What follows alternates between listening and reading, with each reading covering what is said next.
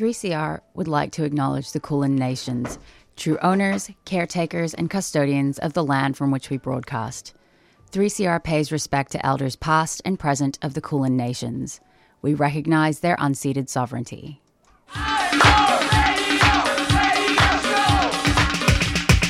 This is three C R Breakfast. Oh, yeah.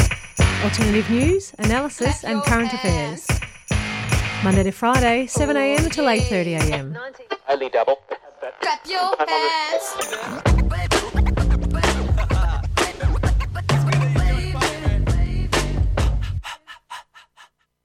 Good morning, listeners. You are on Thursday morning breakfast on three C R eight fifty-five a.m.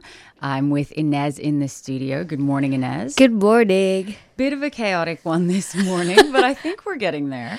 Yeah, uh, sadly my uh, work friend went off, went off and I forgot it was in my bag. So that's a little jingle for you. Yeah, everyone check your bag. Your work phone might be hiding in there, uh, you know, just in case. Um, but yeah, wow, it is the first of June. Um, and guess what time it, oh no, wait, that I started that off all wrong. It's Radiothon month. Do, do, do, do, do. Stay tuned, stay radical. Head to three c r dot org.au forward slash donate to donate. Don't forget, if you go to our Give Now Crowdraiser, which I'll find the details for shortly, to nominate your favorite show, aka Thursday Breakfast.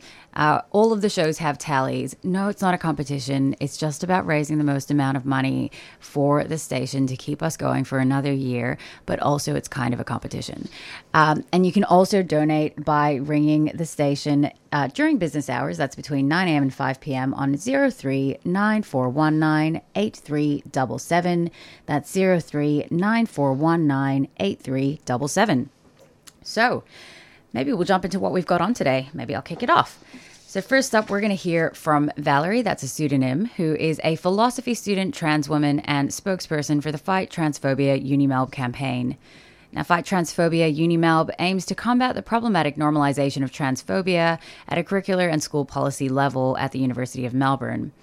This interview was recorded by Leila on Tuesday, and it unpacks the transphobic premises of, quote, gender critical, end quote, theory, the lived harms experienced by trans people when this thinking is disseminated at a university level, and what kinds of changes could increase trans safety at UniMelb. So listeners, please be advised that that interview is going to be discussing transphobia and might be distressing, and we'll pass on some support lines when we're about to play it. And then we will be joined by Robbie Thorpe and Lucy Loy. Robbie Thorpe is a long-time activist and broadcaster and is from the Krauatungalung people of the Gunnai Nation and the traditional owners of Lake Tyers. He has been integral to the long-standing black anti-colonial movement in Australia, including being a strong advocate for Pay the Rent, the Black G S T and the Stolen Wealth Games initiatives. He joins us with Lucy Loy, who is an artist, curator and writer working with Dan Vacirca and Seventh Gallery to chat about their latest show, Divine Intervention, an exhibition celebrating the artistic contributions and cultural leadership of Robbie Thorpe. And then we'll be joined by Jackie Hallan, uh, who is Reach Out's Director of Service, who has fifteen years of experience in program management and health promotion, focusing on youth health and well-being. Jackie leads a diverse team of peer workers, mental health experts, content curators and volunteer coordinators at Reach Out, and she joins us today to chat about the impact of exam and uni study stress on young people. And finally, we're going to be joined by Swastika Brohan and Stephanie Sayer from Women with Disabilities Victoria to discuss the upcoming launch of Women with Disabilities Victoria's new set of gender and disability workforce development resources and why it's critical to integrate the lived expertise of women with disabilities into workforce development in the violence prevention space. Swastika is the Gender and Disability Workforce Development Program Manager at W D V, while Stephanie is W D V's Prevention Resource Development Officer. And this Action for Prevention launch event is going to be held online via Zoom on Tuesday, the twentieth of June from eleven a.m. to twelve p.m. And we'll have all of that information, including how to R S V P, in our show notes. So big show as usual. Stay tuned. Hey, hey, hey. I got a message for you.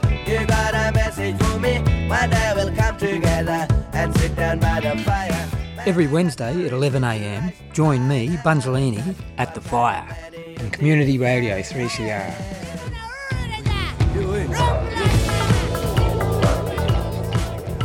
three hours of historically informed, critical analysis of Aboriginal affairs and the ongoing political movement for land rights, treaty, sovereignty and the cessation of genocide, featuring the best of black music. Bundles Fire, eleven a m to two p m every Wednesday on Community Radio three C R.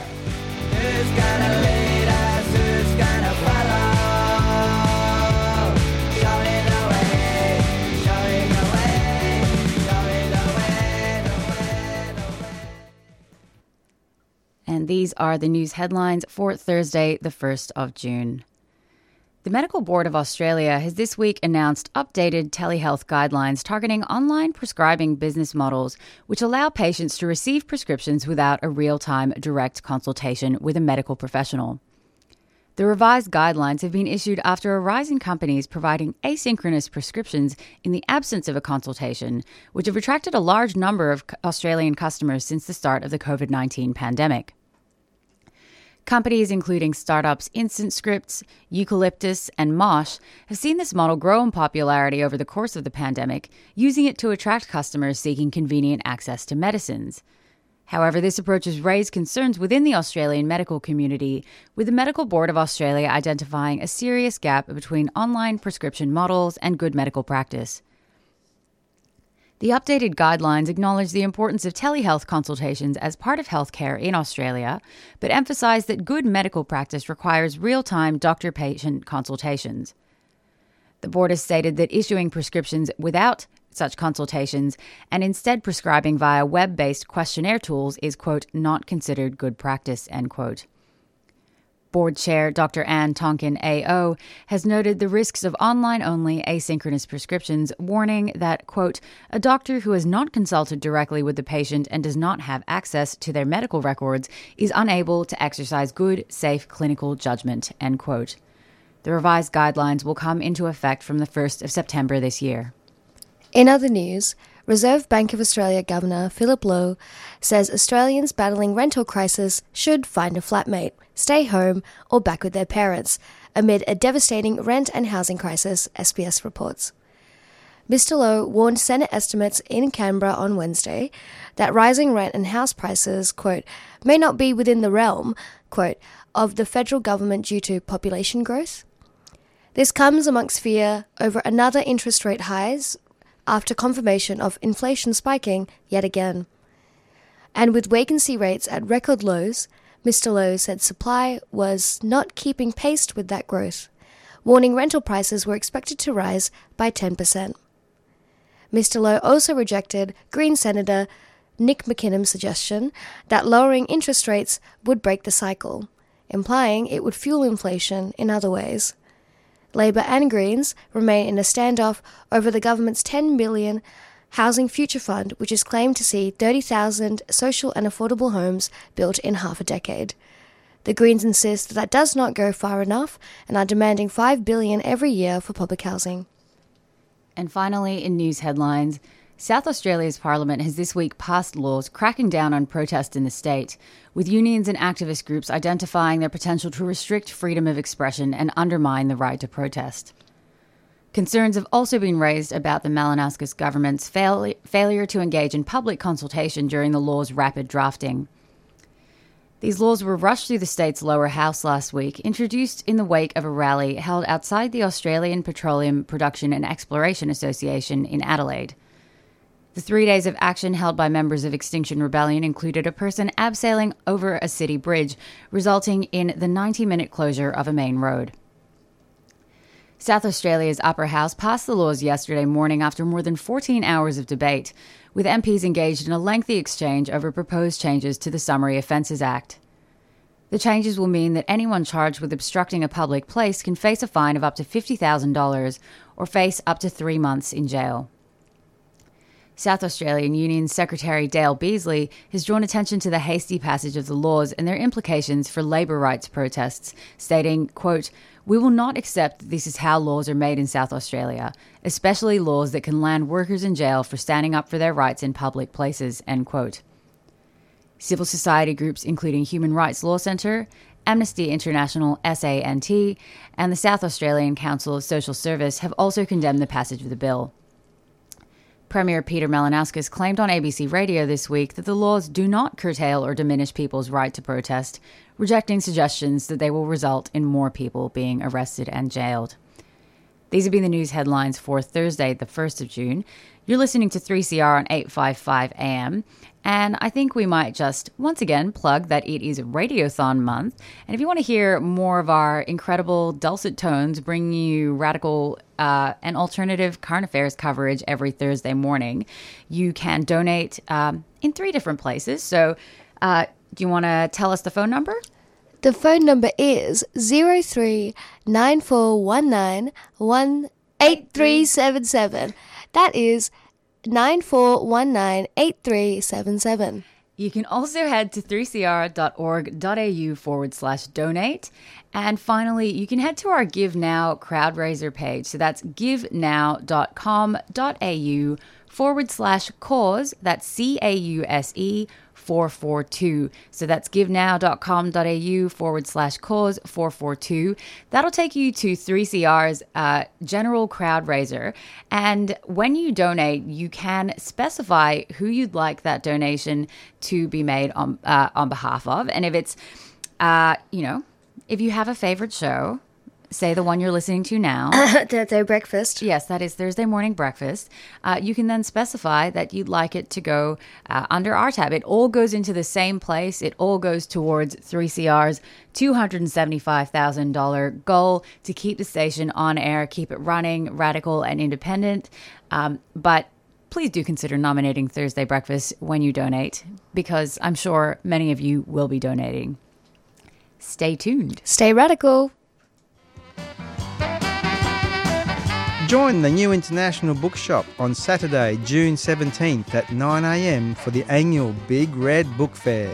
Thousands of books of all genres at a flat rate of three dollars. More deals include one dollar zines and journals, two dollars selected fiction and ten percent off new books. Meet other lefties and find rare classics for low prices that are only available at the New International Bookshop, located at fifty-four Victoria Street, Carlton, Saturday the seventeenth of June. The New International Bookshop is a three C R supporter.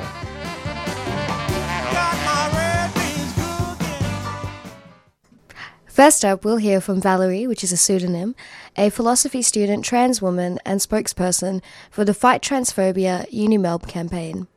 Fight Transphobia UniMelb aims to combat the problematic normalisation of transphobia transphobia at a curricular and social policy level. Recorded on Tuesday with Layla, this interview unpacks the transphobic premises of gender-critical theory, the lived harms experienced by trans people when this thinking is disseminated at university level, and what changes could increase trans safety at UniMelb. And listeners, please be advised that the following interview discusses transphobia and may be distressing to listeners. You're welcome to come back in about twenty minutes, but if you do wish to speak to someone about any of the issues mentioned in this interview, you can always call Lifeline on one three one one one four. That's Lifeline on one three one one one four. For mob-only support on one three yarn, that's one three nine two seven six. That's one three nine two seven six.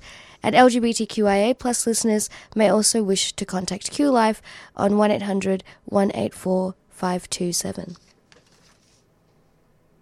Welcome to the show, Valerie. Thank you so much for joining us. I thought we could start with a bit of background.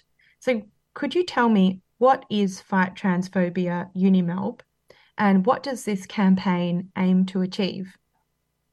Um, Fight Transphobia UniMelb is a is a group of anonymous students at um, the University of Melbourne, undergraduate, honours, masters, you know, of every year level, um, and of, of various of various majors, not just philosophy students, um, who are calling for the university to stop offering um, Phil two zero zero four six as taken and designed um, by Associate Professor Holly Lawford-Smith um, in in the winter term. And more generally, we aim to limit and stop, hopefully stop, um, the reproduction and the legitimization of transphobia um, on and off campus. Thanks for that background. Um, so next up, I think there's been a, a lot of media, I guess, about these kind of polarised debates when it comes to really the humanity of trans people, which is not up for debate, first and foremost. So mm. there's um, been a lot of talk about gender-critical feminism. Now, gender-critical feminism is a branch of feminism that is notoriously transphobic. Uh, mm. And I thought maybe you could break it down a little bit for us, for those of us that don't understand what exactly um, underpins this thinking. Yeah, what is gender-critical feminism? So gender-critical feminism um, is a quite, I guess, diverse branch of feminism as seen from the inside. You know, it's, it's practitioners disagree on various things. Um, but beyond the kind of dog whistles that um, are often used by gender-critical feminists, Um, and I can talk about these dog whistles in a second if you want, um, they all agree that trans women aren't women, that trans men are not men, and that non-binary people, you know, aren't non-binary. Um, and then conclude from this fact that uh, these trans people don't deserve rights based upon their identity. Um, and I can talk a bit more about, yeah, like why, why is this transphobic? Like what, what's wrong with this? It's, I think... it's perhaps like common opinion for, um, especially people of an older generation, you know, more conservative background, that, that trans women aren't the same as women. Um, yeah, if you could expand on that, that would be great. Yeah, so for anyone that kind of responds to the idea that, for example, trans women aren't women is not a transphobic fact, um, and this is a, you know, central tenet of um, gender-critical feminism, I'd respond like, what what would you consider genuine transphobia? Like, do you think that transphobia actually exists? Um, because it's very hard for a phobia of something to exist, and and uh, discrimination and, you know, bigotry directed towards someone to exist if you don't actually believe that that identity, that that group of people exists. Yeah. Um, but perhaps you think, okay, um, you know, gender-critical feminism isn't transphobic because they're not saying, Um, you know, trans people are disgusting or deserve to die or something to this effect. You know, this very like violent act of like hatred and bigotry towards trans people. Um, and while this is true for most kind of academic um, gender-critical feminists, most gender-critical feminists invoke a kind of rhetorical strategy where they demonize the image um, of trans people, especially trans women. Um, and so it's, you know, it's it's classically phobic in that sense that it's a it's an emotive response to the kind of sight um, of trans people and, and the, you know, trans people's kind of existence.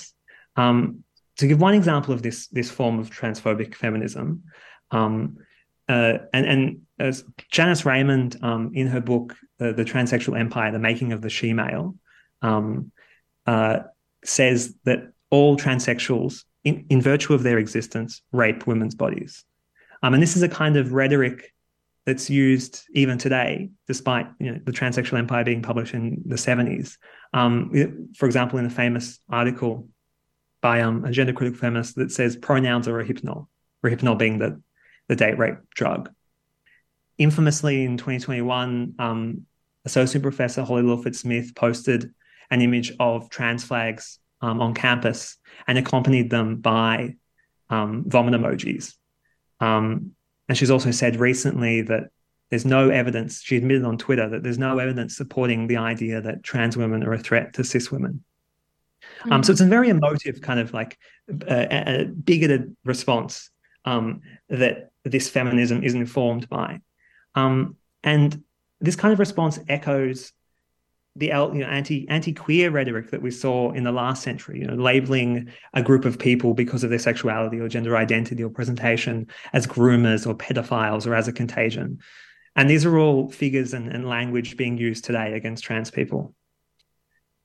I think it's really important when gender-critical feminism is so often posed as a theoretical um, debate or idea that you've shined a light on the actual lived harms that these ideas, I guess, impose on trans people who are, you know, living their lives today. that mm. there are real and tangible harms that come from this kind of thinking. Yeah, it's not simply a, a, an academic debate with no consequences. Like um, the the subject that um, teaches gender-critical feminism um, at the university is a philosophy subject.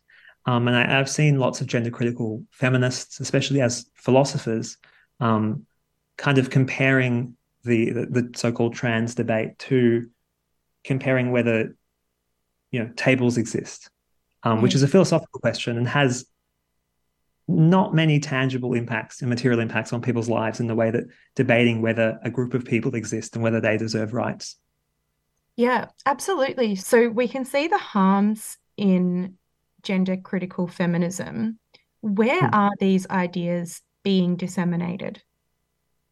Um, what we're concerned with at, you know, at, at being um, Fight Transphobia UniMelb is at the university. So um, at universities, the way that gender-critical feminism is being taught um, in a rather sympathetic way. Um, and I think what this does is when, when taught in a sympathetic way, when, when taught without this critical lens, understanding the context Um, in which gender-critical feminism exists on a greater kind of shift rightward globally, um, and the kind of transphobia inherent in gender-critical feminism. Um, what it allows for is a funding and the platforming of, of transphobia, as I've said. Gender-critical yeah. feminism is transphobic. Um, and with the in- institutional prestige that universities hold, um, you know, like they they legitimate the harm caused by this transphobia, right? It, as I said before, it becomes a a debate about whether the harms, innumerable harms against trans people um, are legitimate. And, and, you know, this this shouldn't be an academic debate, but it becomes it. Um, and so while we're concerned with how um, transphobia originates and, and reproduces and it's produced in the university, Um, its effects, of course, are much more wide-reaching than just in an academic context. Yeah, I absolutely agree. Um, you touched on the move right. So there's been a lot of discuss- discussion recently about the Let Women Speak rally, where we know that um, a group of people gathered and um, performed a Nazi salute on the steps of Parliament. How do you think these ideas uh, link with current right-wing thinking or the move right? Um, so I think the the Let Women Speak rally and, and its attendance by um, members of the neo-Nazi National Socialist Network um, are kind of great and a very spectacular example of ideological and practical alliances between um, anti-trans ideas and the greater kind of fascistic right wing. Um, so, yeah, not only um, are there documented alliances between um, fascists or alt-right figures and famous kind of anti-trans activists, um, which we saw at the Let Women Speak rally, you know, like, like, um, it was funded by C PAC. Um, uh, we saw attendees at the Let Women Speak rally freely, uh, amicably, kind of interacting with the neo-Nazis. Um, you can you can see photos of that online. Um, but I also think that ideologically they're aligned on more than just this idea of um, being anti-trans. So, for example, I, there's there's a greater kind of appeal to policing um, and and the power of the state to intervene in people's lives, um, which is invoked by alt-right figures, fascists, but also um, certain anti-trans calls for legislation. Um, so, like, for example, the call to sex segregate um, gendered bathrooms. Um, how how is that going to be enforced? Like, with security guards outside toilets, perhaps, and, and you know this is happening in the U S at the moment with the atrocious legislation of transphobia that's going on. Um, but then, like, as we've seen recently, um, butch cis women, cis women are being kicked out of women's bathrooms because they they you know, appear trans to these security guards. Like, like it doesn't work. The, these ideologies butt against themselves, um, but also encourages kind of like nonsensical form of policing.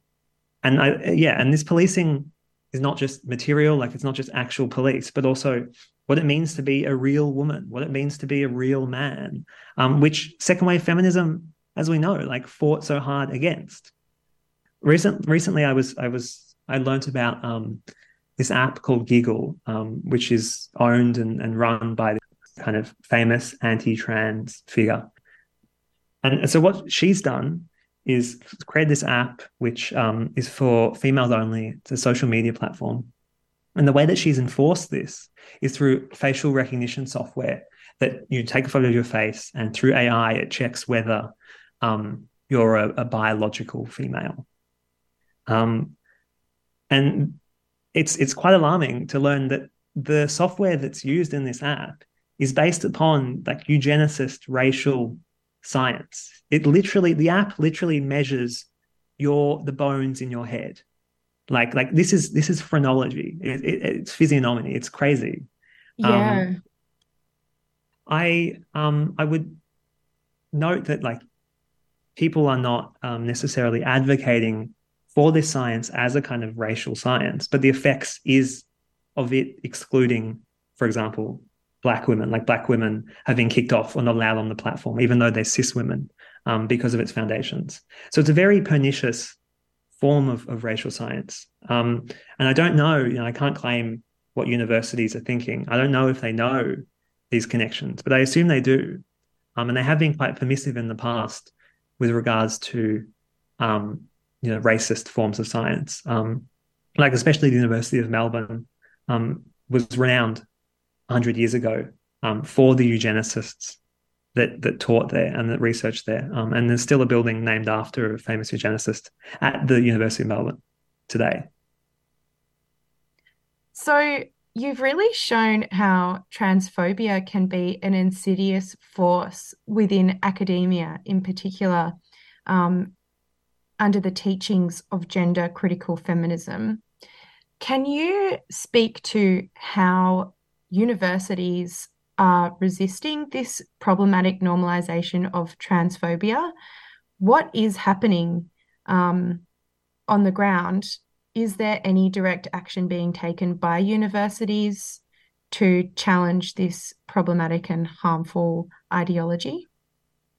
Yeah, you, you'd think they would be, um, considering, you know, many universities have rainbow flags and, you know, pride flags and, and trans flags displayed on campus and, and you know, um, want to be welcoming to the many queer students that they have.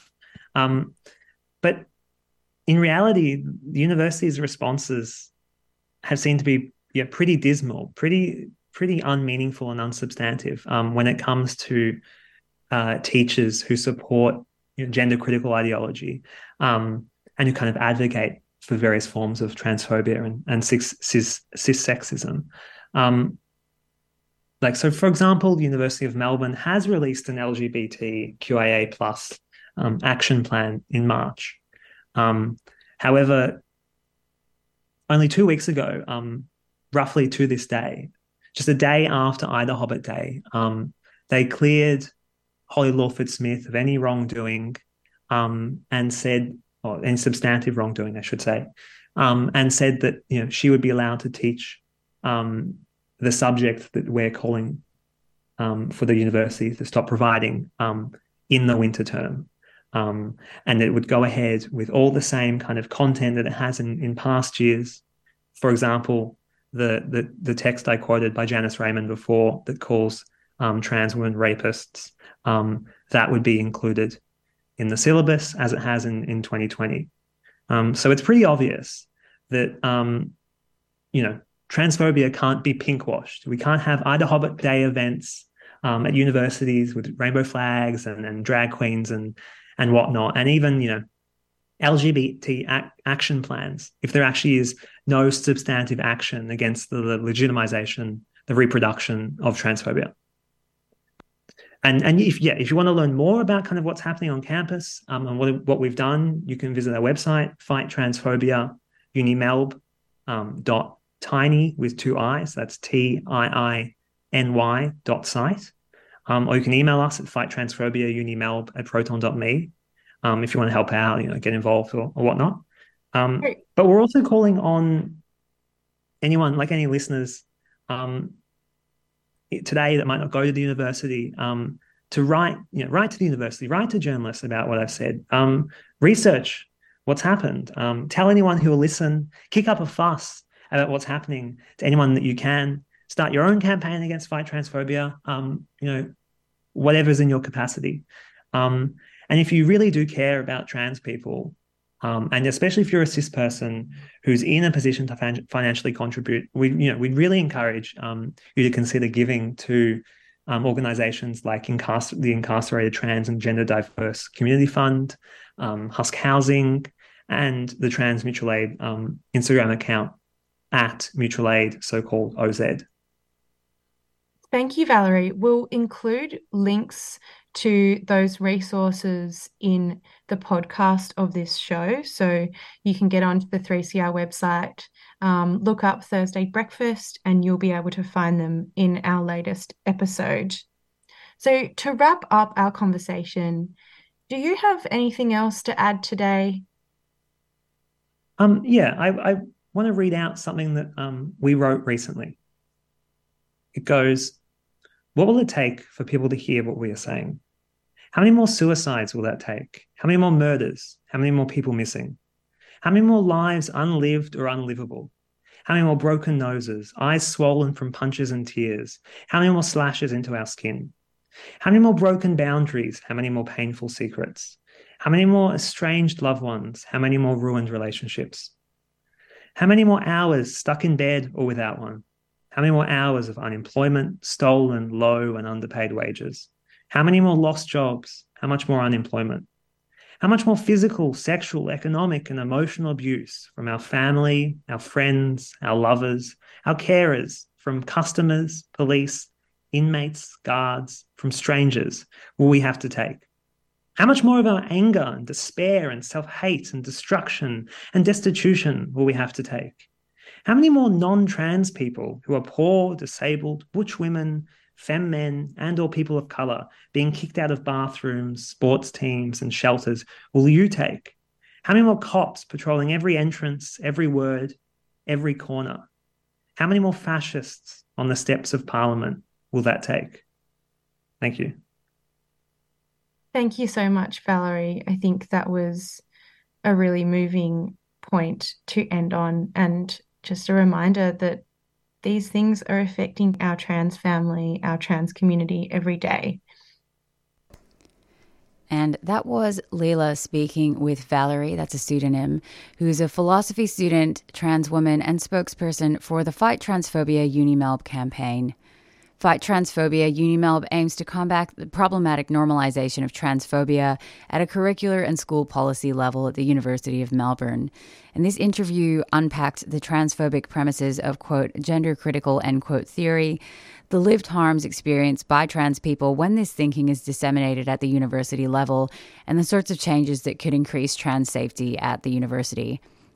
Now, this interview did touch on some distressing topics, and if you wish to speak with someone about any of the issues mentioned in this interview, you can always call Lifeline on one three one one one four. That's one three one one one four. For mob-only support, you can call one three yarn on one three nine two seven six. That's one three nine two seven six.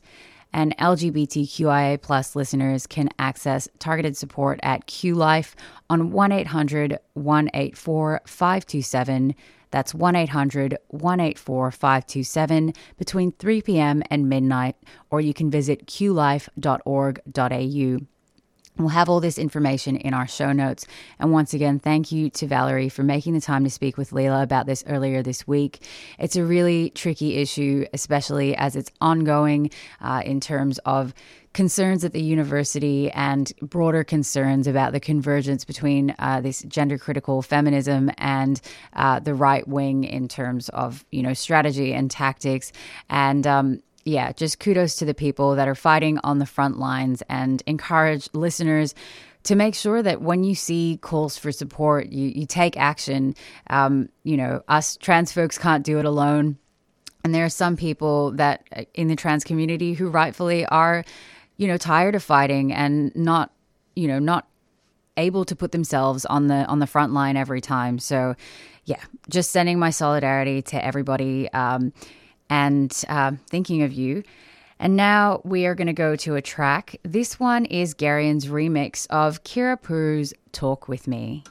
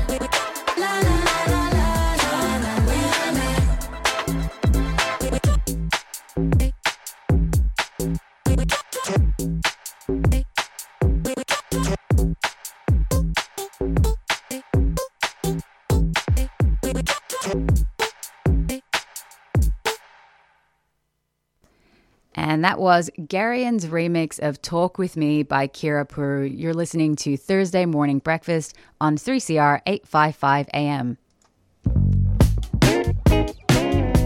three C R's annual Radiothon fundraiser launches in June. We need your financial support to be independent, community-controlled and focused on people rather than profits. Your support during Radiothon keeps the station radical and enables us to give voice to hundreds of people and issues for another year. And remember, any amount you can afford makes a big difference, and all donations over two dollars are tax deductible. three C R Radiothon. Show your support during June twenty twenty-three. three C R. Stay tuned, stay radical.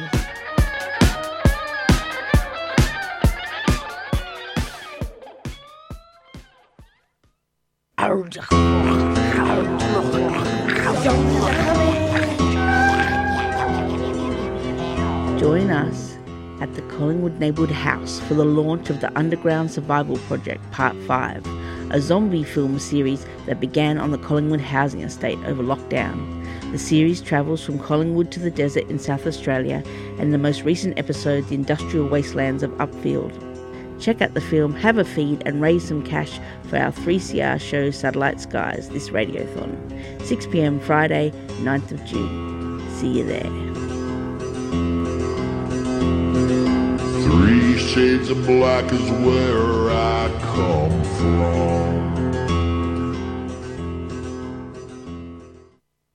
from. Have you heard about three C R's national programs? Coming at you on community radio stations around Australia, produced in the studios of three C R Melbourne. Services will be cut, jobs may well be lost, and workers' entitlements will be undermined. Their basic human rights are as important as everyone else. Over two hundred million years, individual species have evolved. I mean, birds were once dinosaurs. Anything nasty online seems to be targeted against women. Muckety is a bad deal, but Muckety is absolutely not a done deal. You're listening to Women on the Line. Welcome again to Lost in Science. And welcome to another edition of The Radioactive Show. You've been listening to Earth Matters on the Community Radio Network. Hello and welcome to Accent of Women. Anarchist World this week. Listen to Beyond Zero, Global Warming Science, Solutions and Action. You are listening to Let the Bands Play. Tune in to Stick Together, Worker Stories and Union News. Grassroots Voice is broadcast weekly on the Community Radio Network.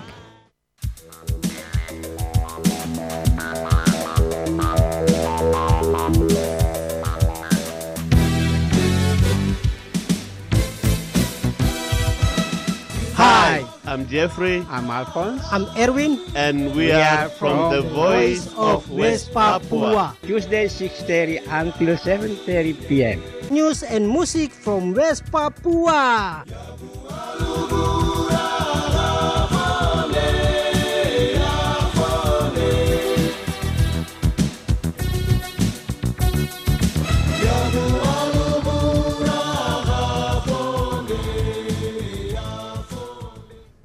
And now we'll be joined with, by Robbie Thorpe and Lucy Loy. And Robbie Thorpe is a long-time activist and three C R broadcaster. And Robbie is a Krauatungalung people of the Gunnai Nation from the traditional owners of the Lake Tyers. He has been integral to the long-standing black anti-colonial movement in Australia, including being a strong advocate for Pay the Rent, the Black G S T and Stolen Wealth Games initiatives. He joins us today with Lucy Loy, who is an artist, curator and writer working with Dario Vacirca and Seventh Gallery to chat about their latest show, Divine Intervention, an exhibition that celebrates the artistic contributions and cultural leadership of Robbie Thorpe. Thanks so much for joining us here today, both. Good morning. Uh, good morning. I've got a very scratchy line here. Like a, oh, I intervened, but somehow it's scratchy as anything. I can't hardly hear. Is there... Uh, am I on speakerphone, maybe? No, I'm not on the speaker. Um, it's really... It's... Anyway, let Lucy have a go and see can work it out. Okay, sure. Hopefully it goes away soon. But um, could you... Well, Lucy, could we start off with telling us more about the show Divine Intervention? Sure. Um, so Divine Intervention is a exhibition that includes new artistic works as well as some older archival material from Robbie's archive. And so a lot of that material that we're showing really demonstrates Robbie's kind of unwavering um, challenge to the legality of empire as well as the morality of empire in Australia too. So... Um, anyone who has any kind of um, background knowledge about ro- what Robbie's been doing for the past couple of decades, a lot of it has involved, um, uh, I guess, tireless bureaucratic legal letters as well as direct activism. There's been lots of different types, and we wanted to really shed light on that stuff that often happens behind the scenes in um, written letters that kind of go back and forward between you and um, those kind of Um, really large institutions. Uh, anyone who's ever tried to write a letter to council will know how frustrating that is. Imagine yeah. trying to write one to the palace. No, absolutely. I think being able to um, bring it together and then put it out in the open is, is really special and really important. Um, Robbie, did you have anything to add about your show, Divine Intervention, and what it's what it's about? I'm really struggling with this line here. It's like we're being intervened with somewhere along the line. Okay, um, that's all right. It's ridiculous. I'm only uh, you know, a couple hundred yards away from three C R. Yep, I'll just um, I'll just see what we can. I can't. Or I can't even. I didn't hear what Lucy had to say then. Anyway, it's, it's better to just. You got a clear line with Lucy. Let her talk because I can't hear you. Sorry. No, that's all right. Um, I'll, I'll just. I'll I'll ask um, the next question and then I'll, I'll see if I can get some tech support down here for you. Um, Maybe try another line or something. Yeah. I mean, I can't hear at all. Absolutely. I, I'll I'll do that ASAP. Okay. Um, and then I know for the opening night of your show, which is coming up on Tuesday, the sixth of June, um, has a series of live action events that will unfold. Could you tell us more about what to expect and what these events will symbolise, particularly around the sham of the Batman Treaty?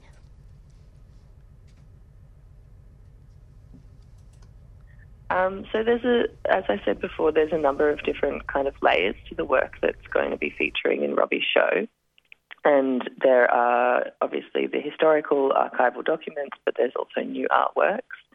And a lot of those works really um, resonate with kind of the debate at the moment that's happening around treaty and voice. And it's kind of a really poignant time, I think, to be having Robbie's show.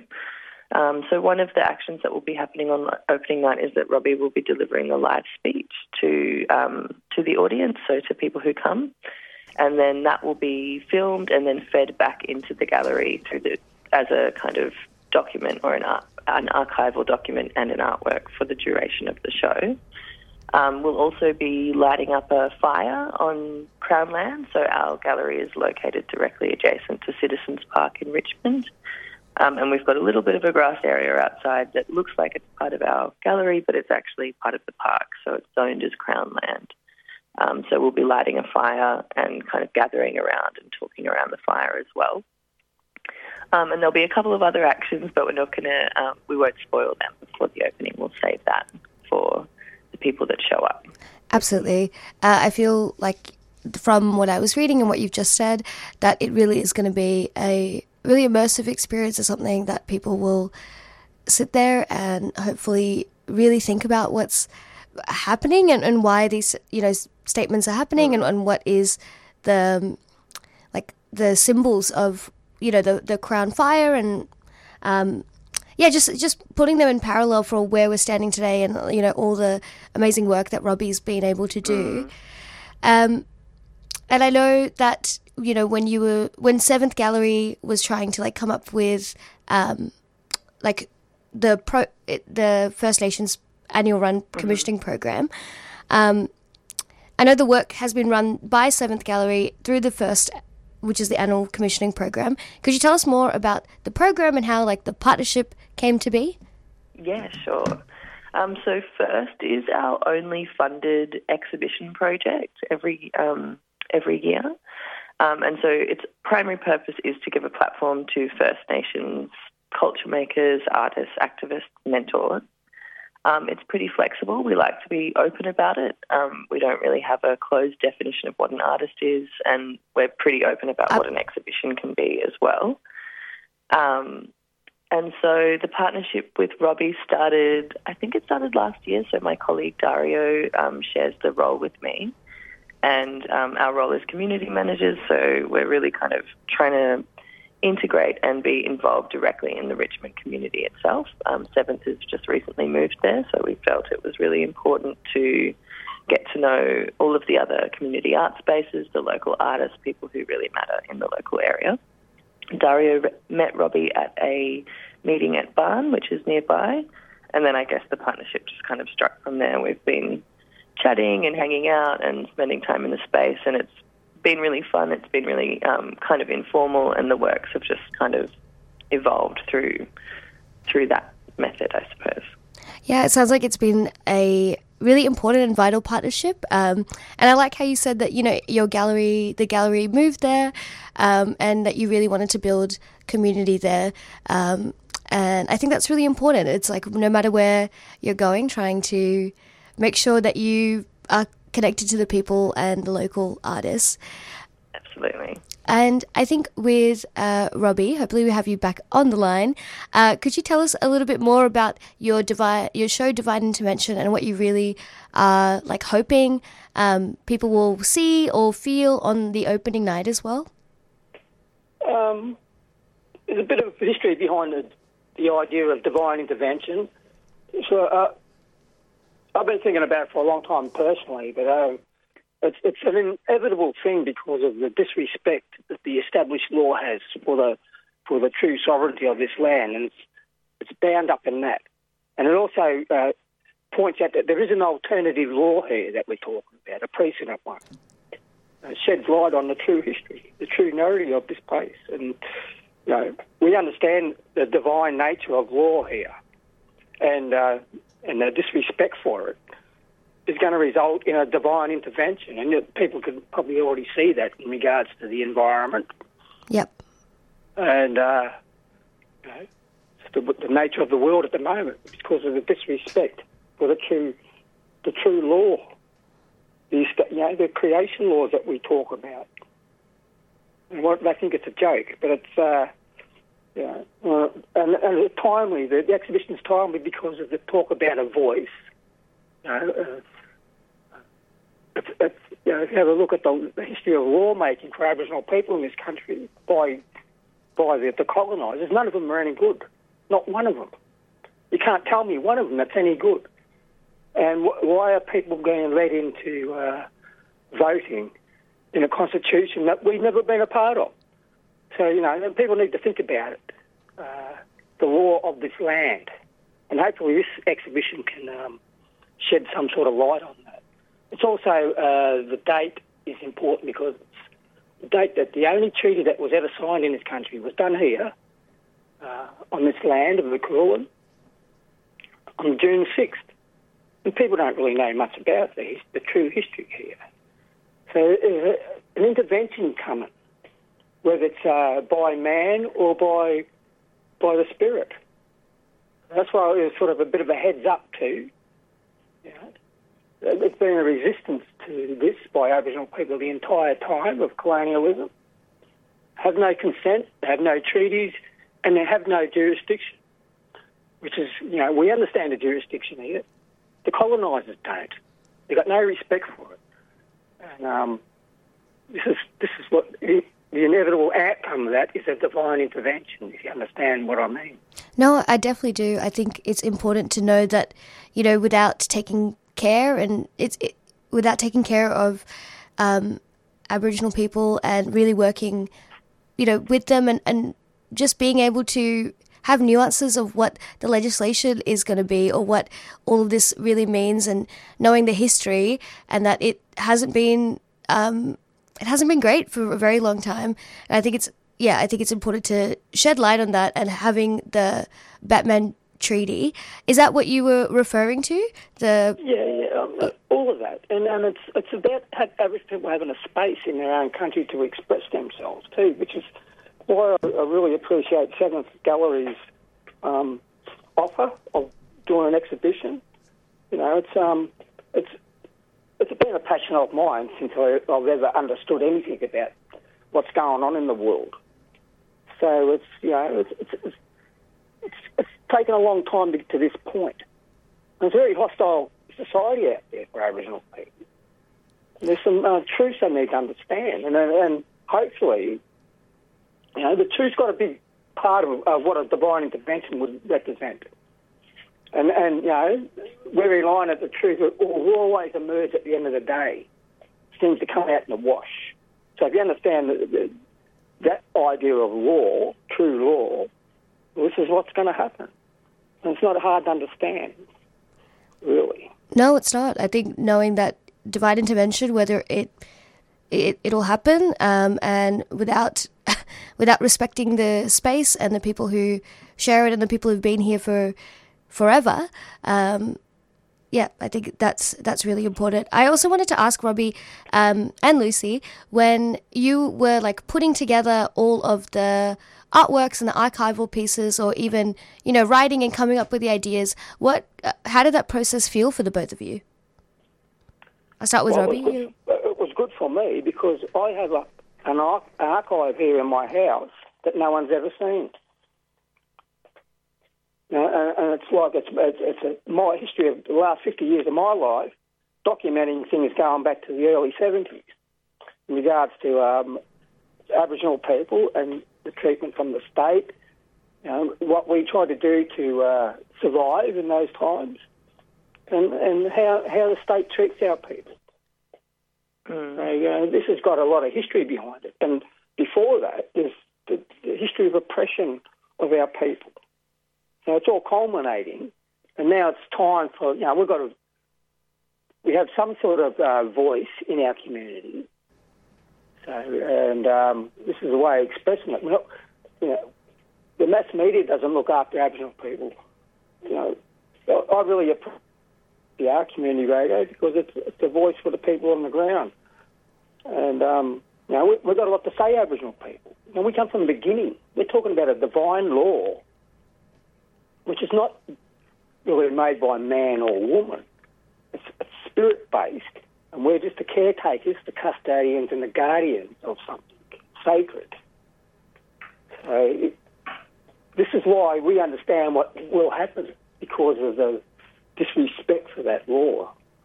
Now, it's not just here in Australia, it's everywhere around the globe. Yep. Australia's probably the last continent that was colonised. Yep, and knowing that... Um that sovereignty and self-determination is really important, and that, yeah, it has been from the beginning, and they're care- you're caretakers and there is divine law. But I think it's so important as well that with through the show that it's clear that, you know, Aboriginal people really need many spaces to be able to express themselves, bring it back to sovereignty and self-determination. Um, and I think it's... And there is an appetite for it too by the wider community. And look, most people in this country got denied any sort of education about anything. Yep. And it was all one-way traffic here. You know, Cook discovered Australia. You don't need to know much more than that. Mm. There's, a, there's a true history here, and we all know that the true history is the divine intervention, in a sense. The truth is the is the uh, is the vehicle. The, tr- the truth is the way, as they say. Yep. So that's the intervention from a different legal perspective, which we hold, and you know that's the way we operate. You know, we, we, we didn't uh, document everything like that. It was in our mind. It was in our it was in our D N A already, and I that's why that... the idea of making sure that every young person went through the law so they understood the basic, you know, yeah, absolutely, the basic law. I I, I think. Yeah, Lucy. One more, one more thing just to add to that, just a kind of a thought, is that I think that, you know, obviously the stark difference between the divine law that Robbie's talking about and then the kind of legal system of the of the country of Australia since the start to now is that um, there is no justice in in this legal system developed by. by the colonizer. There's no, um, and it's almost not, it's not written for justice, it's written for organisation. Um, and I think that that kind of comes out a lot when you look at archival records. Um, it's not about being fair. It's about control and it's about keeping things in order. And I don't think that that's what the divine law that Robbie's talking about was designed for or is about. Um, Anyway, that's just a thought. No, I think that's a, a really important point, um, and also to remember, and I think a lot of our three C R listeners will will know this, is that legality is not morality. It never has been, and then the criminal, you know, quote-unquote justice system only works the way that it was exactly designed to. Um, and I think, you know, through Robbie's work, um, we'll definitely be able to see a lot of that. Um, and lastly, Ka, could you tell us more about where the show is and how we can show up? Yes. Um, so the show's at Seventh Gallery. Um, our space is now in Richmond on Church Street. It's between Citizens Park and the Cop Shop. Um, so that's two one three to two one five Church Street. The opening is um, next Tuesday from six till eight p.m. Um, we'll probably run a little bit later. Um, feel free to rock up. We're going to have some food and some drinks, um, and any donations that we raise on the night will be passed on to Save the Rent. Um, and the exhibition will continue at the gallery until the twenty-second. Um, and our gallery hours are twelve till six, Wednesday till Saturday. Okay, amazing. Thank you so much. Definitely get down there when you can. But thank you so much, Robbie and Lucy, for joining us here today on three C R. We look really forward to your exhibition. It sounds really important and vital. Thank you yeah, very thank much. You. I'm, I'm looking forward to it too. Thank you. Thank you so much. Have a good day. Thanks, Robbie. Bye. Bye. Bye-bye. Bye. We've just heard from Robbie Thorpe, who is a long-time activist and three C R broadcaster. Robbie is a Krauatungalung person from the Gunnai Nation, from the traditional owners of Lake Tyers. He's been integral to the long-standing black anti-colonial movement in Australia, including being a strong advocate for Pay the Rent, the Black G S T and the Stolen Wealth Games initiatives. And he joined us with Lucy Loy, who is an artist, curator and writer working with Dario Vacirca and Seventh Gallery to chat about their latest show, Divine Intervention, which is opening this Tuesday, the sixth of June, and we'll put all the notes in the show notes. Hey, hey, hey. I got a message for you, you got a message for me. One day we'll come together and sit down by the fire. Every Wednesday at eleven a m, join me, Bungelini, at the fire.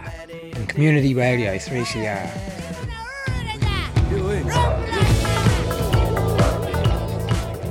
Three hours of historically informed, critical analysis of Aboriginal affairs and the ongoing political movement for land rights, treaty, sovereignty and the cessation of genocide.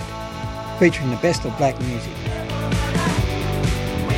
Bungel's Fire, eleven a m to two p m, every Wednesday on Community Radio three C R.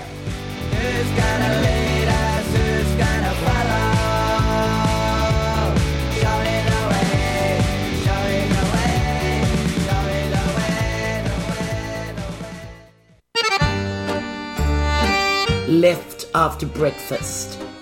thirty-eight years of information, insights, analysis and opinion. Just plain old common sense, really. eight thirty a m on Fridays. And now we will go to an interview with Jackie Hallan, who is Reach Out's Director of Service, who has fifteen years of experience in program management and health promotion, focusing on youth health and well-being. And the Director of Service, Jackie, um, leads a diverse team of peer workers, mental health experts, content creators and volunteer coordinators. And she joins us today to speak about the impact of exam and study stress on young people. Thanks so much for joining me today, Jackie. Thanks so much for having me. Absolutely, anytime.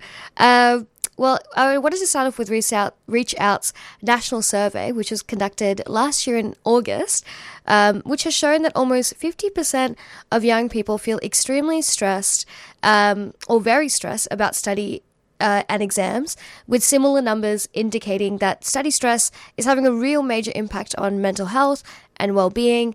Could you tell us more about why study stress appears to be one of the biggest concerns for young people today?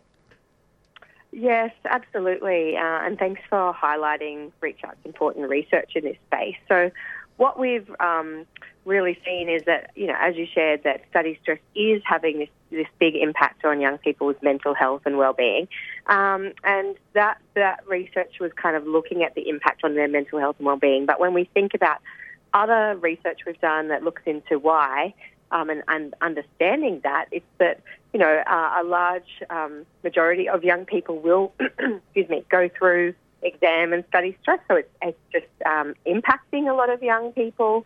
It can also, you know, we're hearing a lot about the cost of living pressures and um, and the economy at the moment. So I think that young people can be equating their performance in exams and thinking about, you know, will I be able to get a get a job um, that kind of lives up to what I've, I've imagined for my life, and will I be able to kind of yeah be successful in, in the things that I've chosen? Mm-hmm. Um, so it kind of can link to um, their current experience, uh, link and link to their expectations of the future.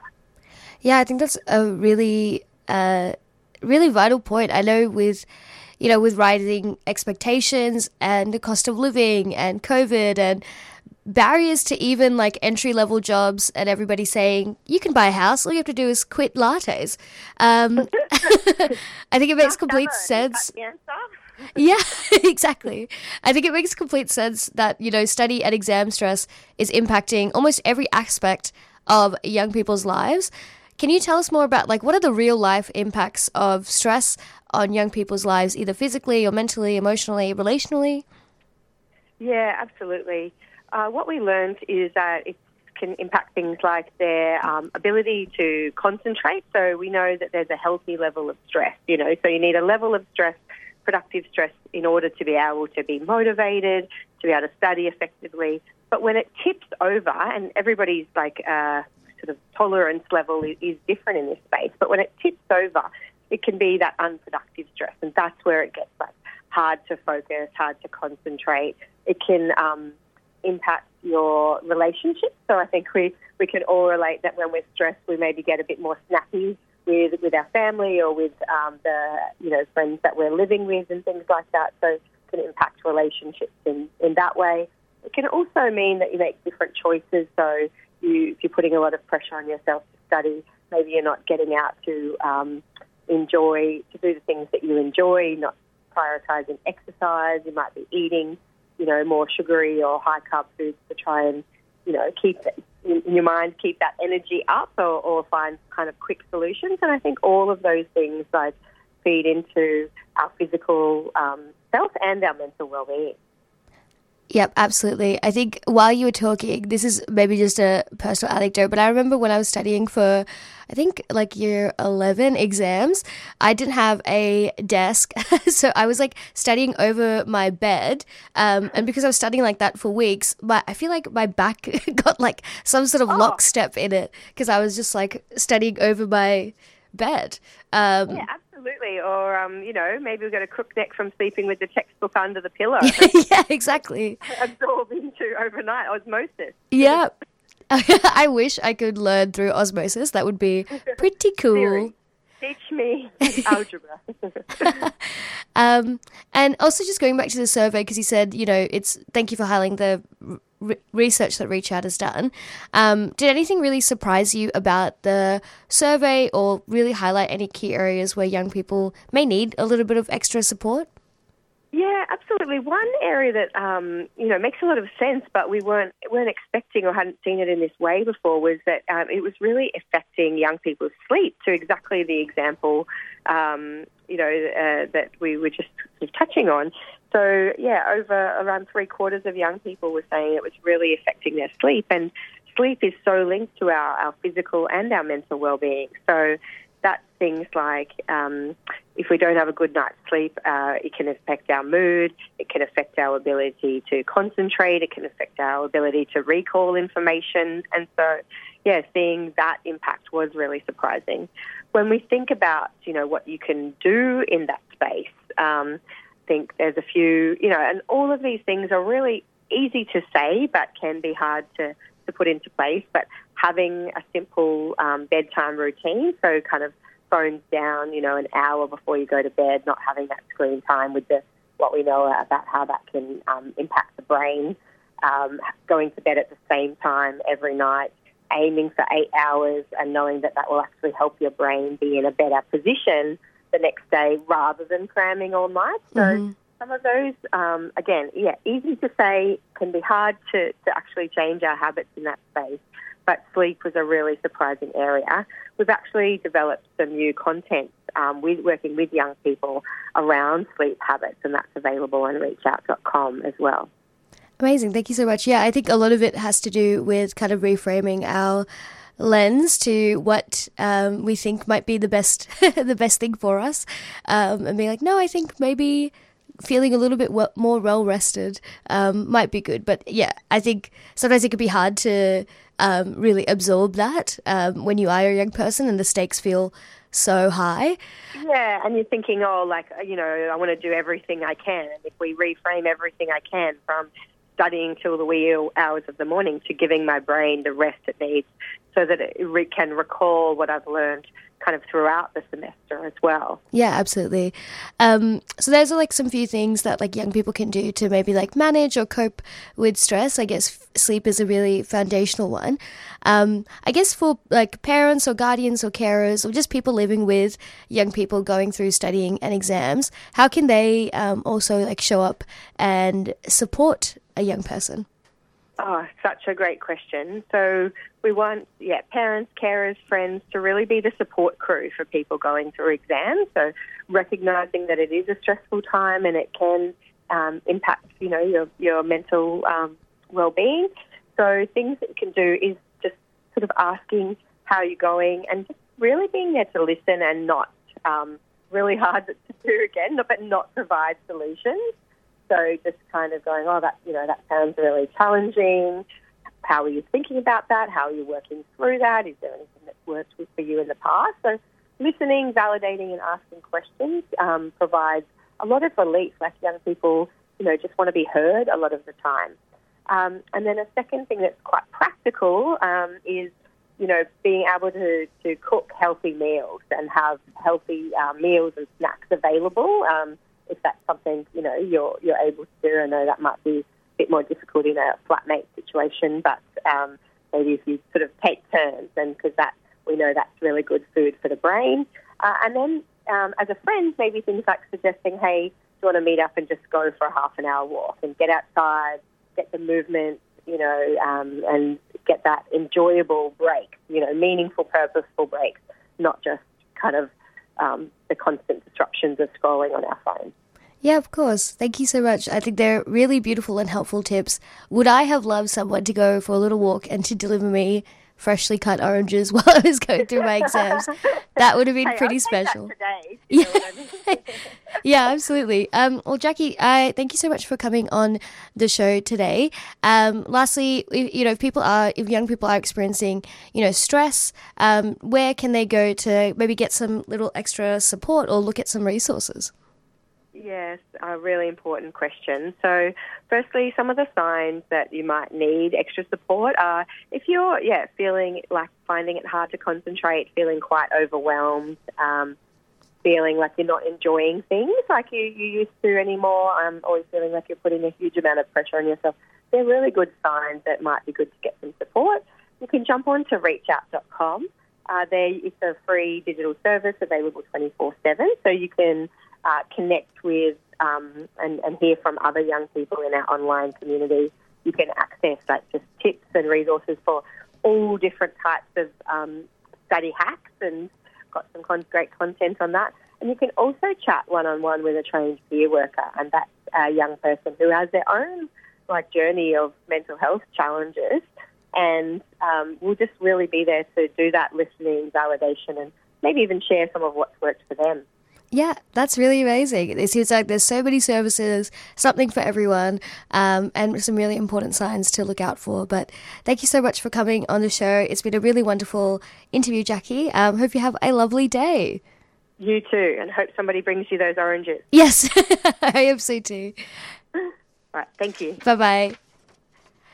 You've just heard from Jackie Hallan, who has fifteen years of experience uh, in program management and health promotion focused on youth health and wellbeing. As Reach Out's Director of Service, Jackie leads a diverse team of peer workers, mental health experts, content creators and volunteer coordinators. And she joined us to talk about the impact of exam stress and uh, study stress on young people. Throughout the month of June, we'll be asking you, the listener, to support radical, community-owned media during our Radiothon. We'll be taking donations online, over the phone and in the station to help keep three C R going for another year. Fierce, independent community media is vital, and we need your support to keep radical voices and issues on the airwaves. The three C R Radiothon kicks off in June.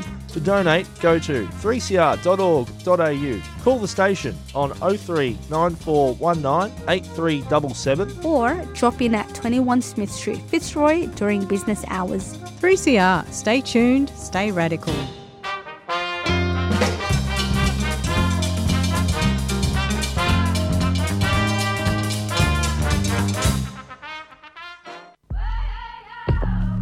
black-centred women. It seems so obvious to me that if you live in a in a completely violent um, cultural milieu, that it's going to translate into every aspect of women's lives. Black-centred women. What's a border? They don't see it like a big wall right along the How the can country. People live ordinary lives when they're living in such an extraordinary situation, where there are two, where there are armies there and terrorists there, and such conflict every single day of their lives? Black-centred women.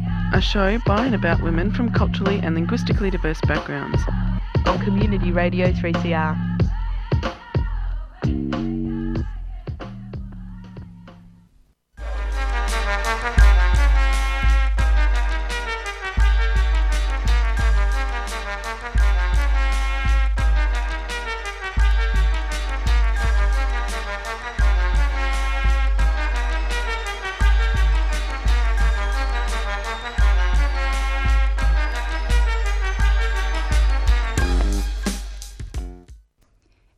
Back on Thursday morning breakfast on three C R eight fifty-five a m and we are now joined by Swastika Brohan and Stephanie Sayer from Women with Disabilities Victoria to discuss the upcoming launch of W D V's new set of gender disability workforce development resources and why it's critical to integrate the lived expertise of women with disabilities into workforce development in the violence prevention space.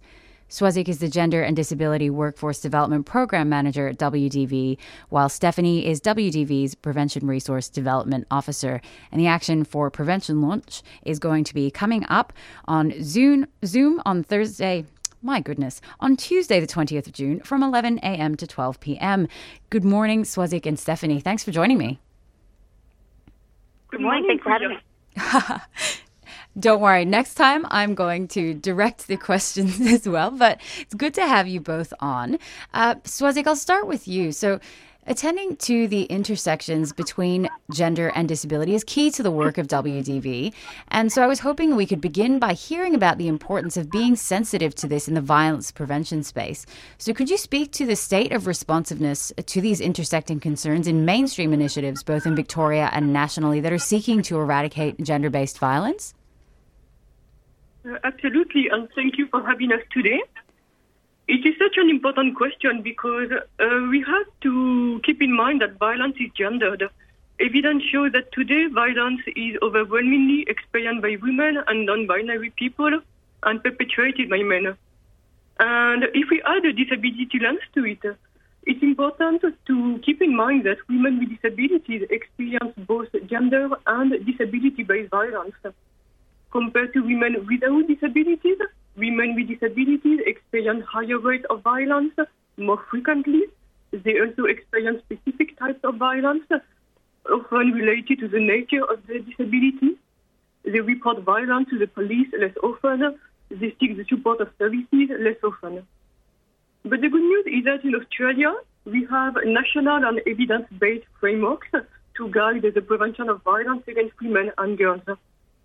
In twenty fifteen, Our Watch released a framework called Change the Story.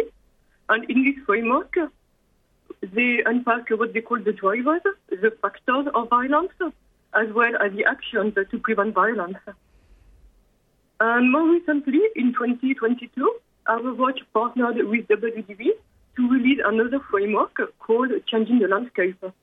And in this framework, they really add a disability a disability lens to change the story. Mm. So they really add a disability lens to the drivers and the actions, and they also added what they call the principles, which mm. is how we can implement the actions into practice. Yeah, absolutely. Uh, yes, and um, in this framework, uh, just uh, one or two examples. Uh, for example, uh, as prevention practitioners, Uh, they recall us that uh, we have to ensure that our work is inclusive of people with disabilities. If we organize an event, we have to make sure that it is accessible for people with disabilities. If we deliver training, we have to ensure that we reach people with disabilities. If we offer services, we really have to make sure that we provide the flexibility to make reasonable adjustments for people with disabilities. Mm, yeah, absolutely. And I mean, I think the Gender and Disability Workforce Development Program that's uh, happening through W D V at the moment is really important, because not only is it, you know, taking all of these questions of access and inclusion into account, but um, seeking specifically to prevent violence against women with disabilities before it happens by targeting things at multiple levels. So can you tell us how the program originated and how it currently operates? Because I'm really interested in how it builds capacity and integrates the lived expertise of women with disabilities who have experienced violence. Absolutely. So this program is a primary prevention program that was developed in twenty fourteen. So we have been around for some time already. So the program started as a pilot, and since we had five stages of development and innovation, and currently we are at the end of stage five of the program. But we are very pleased that we have received funding for another four years from the Office for Prevention of Family Violence and Coordination. So we are also planning for stage six of the program. This program is a workforce development program. So we target social services, disability and prevention workforces. And we have three main goals: reduce gender and disability-based discrimination, prevent violence against women with disabilities, and improve the representation and opportunities of women with disabilities. As part of this program, we undertake some activities. So um, I would like to elaborate a little bit on the Experts by Experience. Mm-hmm. This is a team of twelve women and non-binary people with disabilities. And they have different types of disabilities, different life experiences. And they are really a skilled workforce because they are provided with professional development sessions.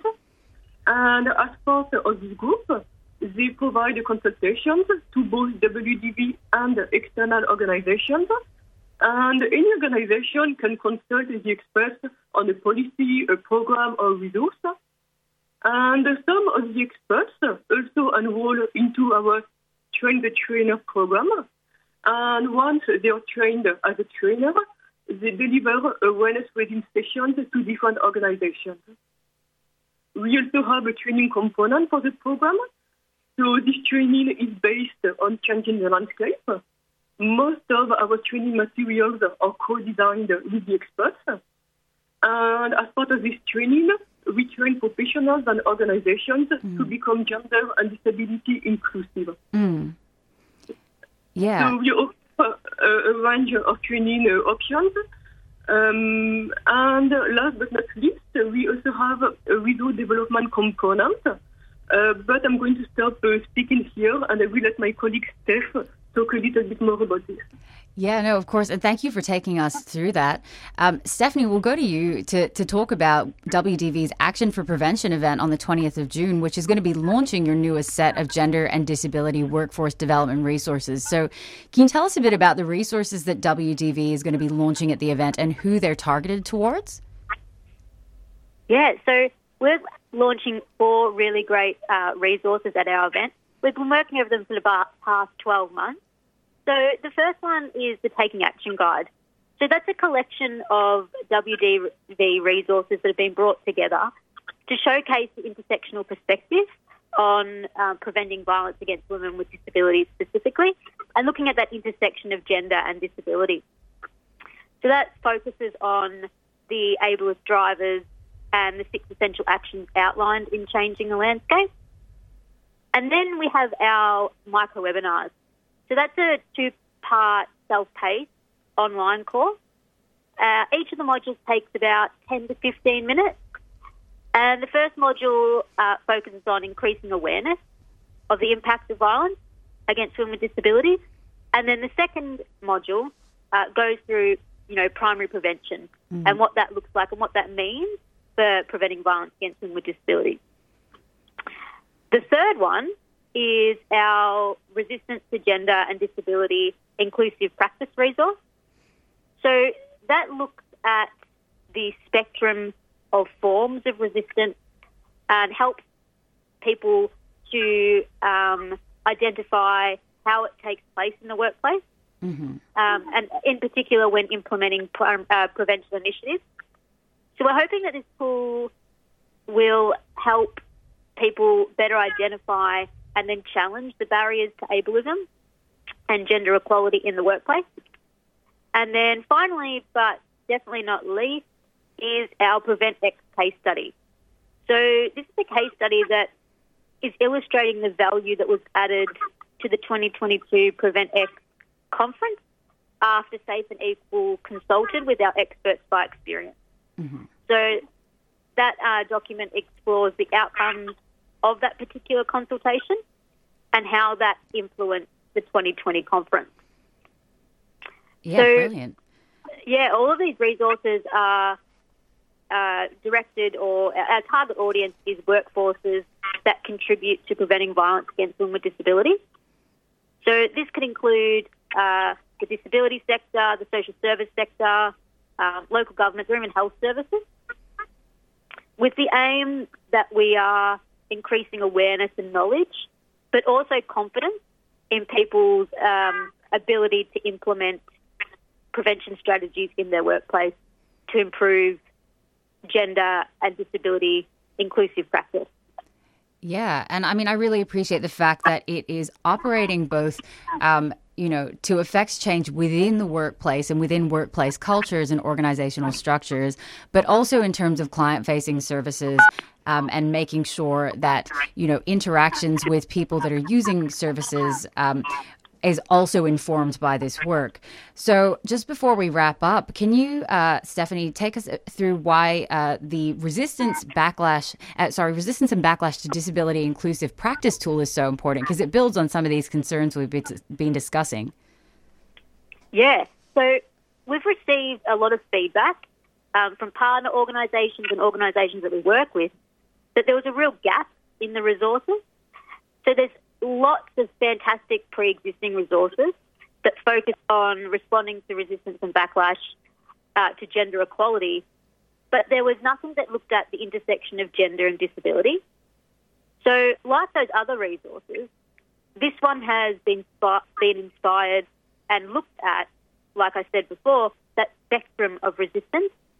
And then it gives examples on how to identify, Um, how to respond, but most importantly, how to prevent that from occurring. So, as with all our work, we seek to break down the intersectional barriers within workplaces. So, why this isn't a, a definitive resource, it is one that can support those ongoing conversations and, in turn, policy creation mm. that workforces are doing to prevent discrimination and violence against women with disabilities. When yeah. talking with people through the development of this resource, there's been a lot of excitement. And I think that only further illustrates that there has been a bit of a, a need in the sector. But I think it also suggests that people are, are really wanting and willing to do the work. They just need um, a bit of support, which I guess organisations have a responsibility to create inclusive and safe workplaces by removing barriers to participation and working to eliminate workplace discrimination, which supports the inclusion of women with disabilities. So yeah. I, th- I think it's been well, well reported, especially lately, that people with disabilities are underrepresented in the workforce, with I think it's ten percent of people of working age with a disability are unemployed, which is twice as high as people without disability. And then that those rates are even worse for women. They experience higher rates of unemployment. Um, the women with disabilities mm. experience higher rates of unemployment compared to their men with disabilities. So if organisations increase access to open employment through things like meeting access requirements and reviewing ableist recruitment policies, as well as creating avenues for promotion and, and professional development and training, they're embedding this into their core business. Absolutely. Rather than rather than an add-on or an afterthought. Totally, so I think yeah. it's about being proactive rather than reactive, which is particularly relevant when we talk about resistance and backlash, because yeah. it's to be expected when making social change. Yeah. So anticipating it Um, allows for people to work towards prevention in a more sustainable way and bring more people along with us. Yeah, totally. And I think this is, you know, why these resources are so important. And look, we're going to have to wrap up now, unfortunately, as we're getting to time, but we'll have all of the information in our show notes. Swastika and Stephanie, thank you so much for taking the time, and encourage people to get along to the Action for Prevention event. Thank you so much. Thank you so much. And that was Swastika and Stephanie from Women with Disabilities Victoria. That's all we've got time for today on three C R eight fifty-five A M. We'll catch you next week. three C R Breakfast would like to thank the New International Bookshop, Melbourne's independent radical bookstore and venue, for their financial support of this program. You can find Nibs in the basement of Trades Hall in Victoria Street, Carlton. And while you're there, check out Radical Coffee, a worker-run cooperative cafe in the courtyard. Keep up to date with upcoming events at nibs dot org dot a u.